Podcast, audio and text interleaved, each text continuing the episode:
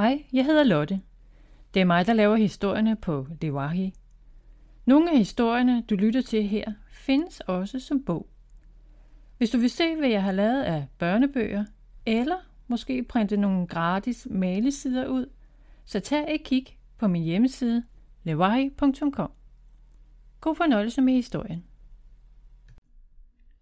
Hej, dette er den første historie af Dragemonster-serien. Historie 1 Godnat, misser, sagde Sara og lod sin hånd glide ned over ryggen på katten. Sara lukkede øjnene og lagde forsigtigt sin arm omkring Misser, som spandt lykkeligt. Normalt faldt hun i søvn sådan her, og var lige ved at være helt i drømmeland, da hun hørte noget under sin seng. Ved min bedstefars grå skæg, det var tæt på. Sara åbnede øjnene. Hvad var det? Og hvem var det? Hun mærkede sengen bevæge sig lidt, som om en eller anden lænede sig mod et af benene på sengen. Helt stille lå hun og lyttede, usikker på, om hun havde mod til at se efter, hvad det var. Så hørte hun en, der snorkede. Hvad det så end var, så måtte det være faldet i søvn. Med misser fortsat sovende på hendes dyne, bevægede hun sig langsomt til fodenden af sengen og kiggede ud over kanten. Halv nysgerrig og halv bange, så hun, at der sad et lodden væsen og sov op af det venstre sengeben. Hun havde aldrig set et væsen som det før. Forsigtigt flyttede hun sig ned på gulvet og satte sig foran det. Det så sødt ud. Hvad er du for en? viskede hun for sig selv, mens hun kiggede godt på den. Den havde en hale, to små vinger på ryggen og noget, der lignede knogle, formet som pilespidser, der startede på toppen af hovedet og fortsatte hele vejen ned ad ryggen til halespidsen. Du ligner både en drage og et sødt monster, viskede hun, og forsøgte at modstå trangen til at røre ved den. Dens pels så blød og luftig ud. Missa var vågnet og satte sig ved siden af hende. Ved du, hvad det her er, Missa? Har du nogensinde set sådan en før? Missa mjavede bare og begyndte at slikke sin ene pole. Sara rakte hånden ud og rørte forsigtigt væsenet. Det var meget blødt. Måske du er et dragemonster, sagde hun sagte. Hun rørte ved væsenet igen, hvilket gjorde, at det krassede sig, hvor Sara havde rørt den. Det fik Misser til at væse. Forskrækket vågnede væsen, og da det så Misser væse af den, skreg den, hvilket fik Sara til at skrige. Hurtigt løb væsenet ind under sengen med Misser lige efter sig. Nej, Misser, stop, råbte Sara. Men det var for sent. Katten var forsvundet igennem en lille lysende åbning i væggen under Saras seng. Hvad er det? Sara undrede sig. Hendes mor kiggede ind. Er alt i orden? Ja, mor, sagde Sara og lod som ingenting. Jamen så godnat, sagde hendes mor og lukkede døren igen. Sara skubbede sengen lidt til side og kravlede igennem den lysende åbning. Hun måtte få misser tilbage. Det blev hun nødt til. Det var dagslys på den anden side, og Sara kiggede ud på grønne marker med træer spredt rundt omkring i landskabet. I det fjerne var der en skov, der strakte sig over landet og fortsatte længere op af en bjergside, så langt hendes øjne kunne se. Hun forsøgte at finde ud af, hvor misser og væsenet var. Først var de ingen steder at se. Men hun fik øje på væsenet, da det pludselig lavede et loop i luften ved at flyve stejlt op imod himlen, hvorefter det lige pludselig fløj på hovedet, for så at til sidst at flyve ned mod jorden igen, hvor Sara så det flyve videre i zigzaggende bevægelse mod skoven i det fjerne. Misser løb stadig efter væsenet. Misser, kom straks tilbage, råbte Sara så højt hun kunne. Men hendes kat virkede, som om hun ikke hørte hende, eller også var hun bare ligeglad. Missa, råbte Sara igen og løb efter hende. En fugl fløj foran katten, så den ændrede retning og i stedet begyndte at jagte fuglen, som fløj til venstre foran skoven mod et træ. Sara løb i samme retning. Kom her, din fjollede kat, vi skal hjem, råbte Sara.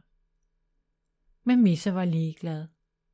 Det var alt for sjovt at prøve at fange fuglen, der havde søgt tilflugt i træet.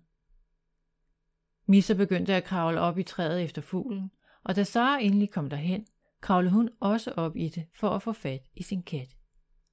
Uden hun vidste det, stod det lille lodne væsen nu og så nysgerrigt på hende fra skoven. Imens fløj den sjove fugl afsted til det næste træ og efterlod Missa og Sara bag sig. Sara rakte ud for at få fat i sin kat. Hendes hånd var så tæt på, at hun næsten kunne røre hende. Hun skulle bare strække sig lidt længere. Lige da hendes hænder var tæt på at nå Missa, hoppede katten ned fra træet og løb efter fuglen. For himlens skyld, din dumme kat, jeg vil efterlade dig her, hvis du ikke snart kommer herover, råbte Sara irriteret. Langsomt kravlede hun ned og løb efter Misa, der nu var på vej op i det næste træ for at fange fuglen. Sara løb så hurtigt hun kunne, men det var håbløst. Misa var allerede på vej ned ad træet igen og jagtede noget andet, hun havde fået øje på i græsset. Sara stod forpustet ved foden af et træ. Det her er skørt. Jeg kommer aldrig til at indhente hende. Hvad skal jeg dog gøre? Hvordan kommer jeg til at få hende hjem fra? Hun holdt en pause. Fra hvor end det her sted er. Hun var nu i udkanten af skoven og indså, at hun ikke anede, hvordan hun skulle finde hjem. Hun havde løbet i så mange retninger for at jage katten, at hun nu var faret vild i en verden, som hun aldrig havde hørt om. Hun gik i panik. Hun måtte hjem igen. De ville alle blive bekymrede, hvis de opdagede, at hun var forsvundet. Panikken blev til vrede. Din dumme, dumme kat. Jeg hader dig. Se, hvad du har gjort.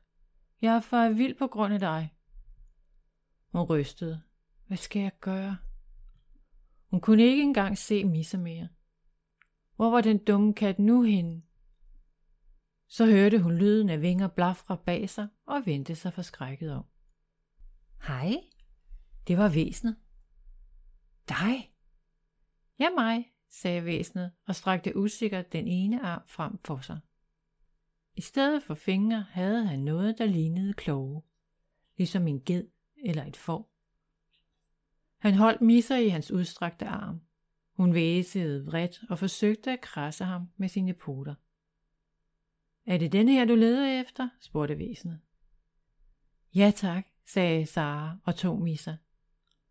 Hun holdt godt fast om hende, så hun ikke kunne slippe væk. Hvad er du for en? spurgte Sara. Jeg hedder Minder, og jeg er en brunhalet loddentop. Okay, sagde Sara og tænkte lidt. En loddentop med brun hale. Det er nemlig rigtigt, sagde han og viste sin hale til hende. Jeg hedder Sara, og jeg er et menneske. Det her er min kat Misser. Hun nussede kærligt sin kat. Din dumme kat. Vi er faret vild nu. Bare fordi du skulle løbe væk. Jeg kan vise dig vejen tilbage, hvis du vil, sagde Minna. Vil du? Jeg vil være meget taknemmelig, sagde Sara. Intet problem. Følg mig, sagde Minna, og fulgte Sara væk fra skovkanten, hvorefter han drejede til højre mod bakken langs en række buske. Hvad lavede du under min seng? spurgte Sara. Jeg gemte mig, svarede Minna. Gemte dig? spurgte Sara nysgerrigt. Ja, bare gemte mig, sagde Mina. Fra hvem? spurgte Sara. En jeg ikke kan lide. Han var tæt på, så derfor gemte jeg mig, forklarede Mina. Gør du det tit? spurgte Sara. Jeg har måske gjort det et par gange, mens du sov. Jeg må i virkeligheden ikke. Det er ikke meningen, at nogen i din verden må se mig, sagde Mina. Er der mange af de lysende åbninger, spurgte Sara. Du mener portalen, sagde Minna. Hun nikkede. Ja, hvis det er det, man kalder dem. Der er flere, men ganske få. og de er alle knyttet til forskellige lande i din verden. Jeg er faktisk en af portalernes vogtere. Jeg skal sørge for, at de er lukkede. Men du lod min stå åben, så min kat og jeg kunne komme igennem, sagde Sara.